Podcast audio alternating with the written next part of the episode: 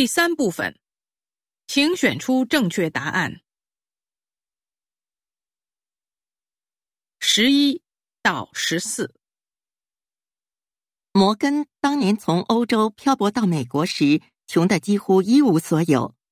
后来经过不懈的努力，他与妻子两个人开启了一家卖鸡蛋的小商店。一直以来，摩根始终认为自己头脑聪明，干什么都能远远胜过他人。可哪知卖起鸡蛋来，却怎么也卖不过妻子。摩根觉得很奇怪。于是就仔细的观察起妻子做买卖的细节来。经过一段时间，他终于搞清了原因。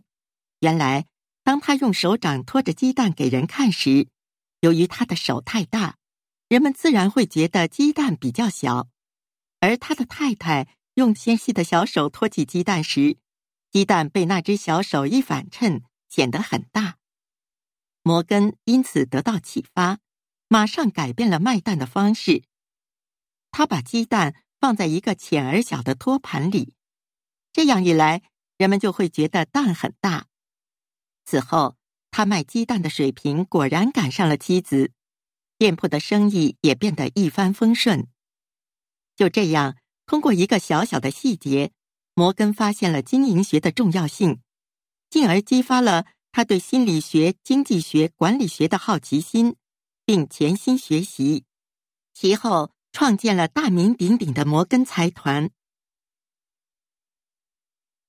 十一，摩根卖蛋为什么卖不过妻子？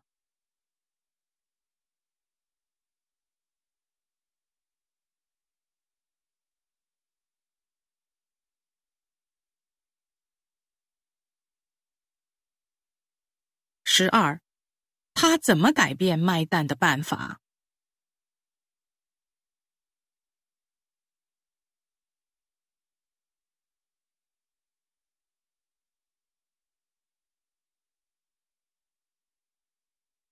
十三，摩根是怎么得到启发的？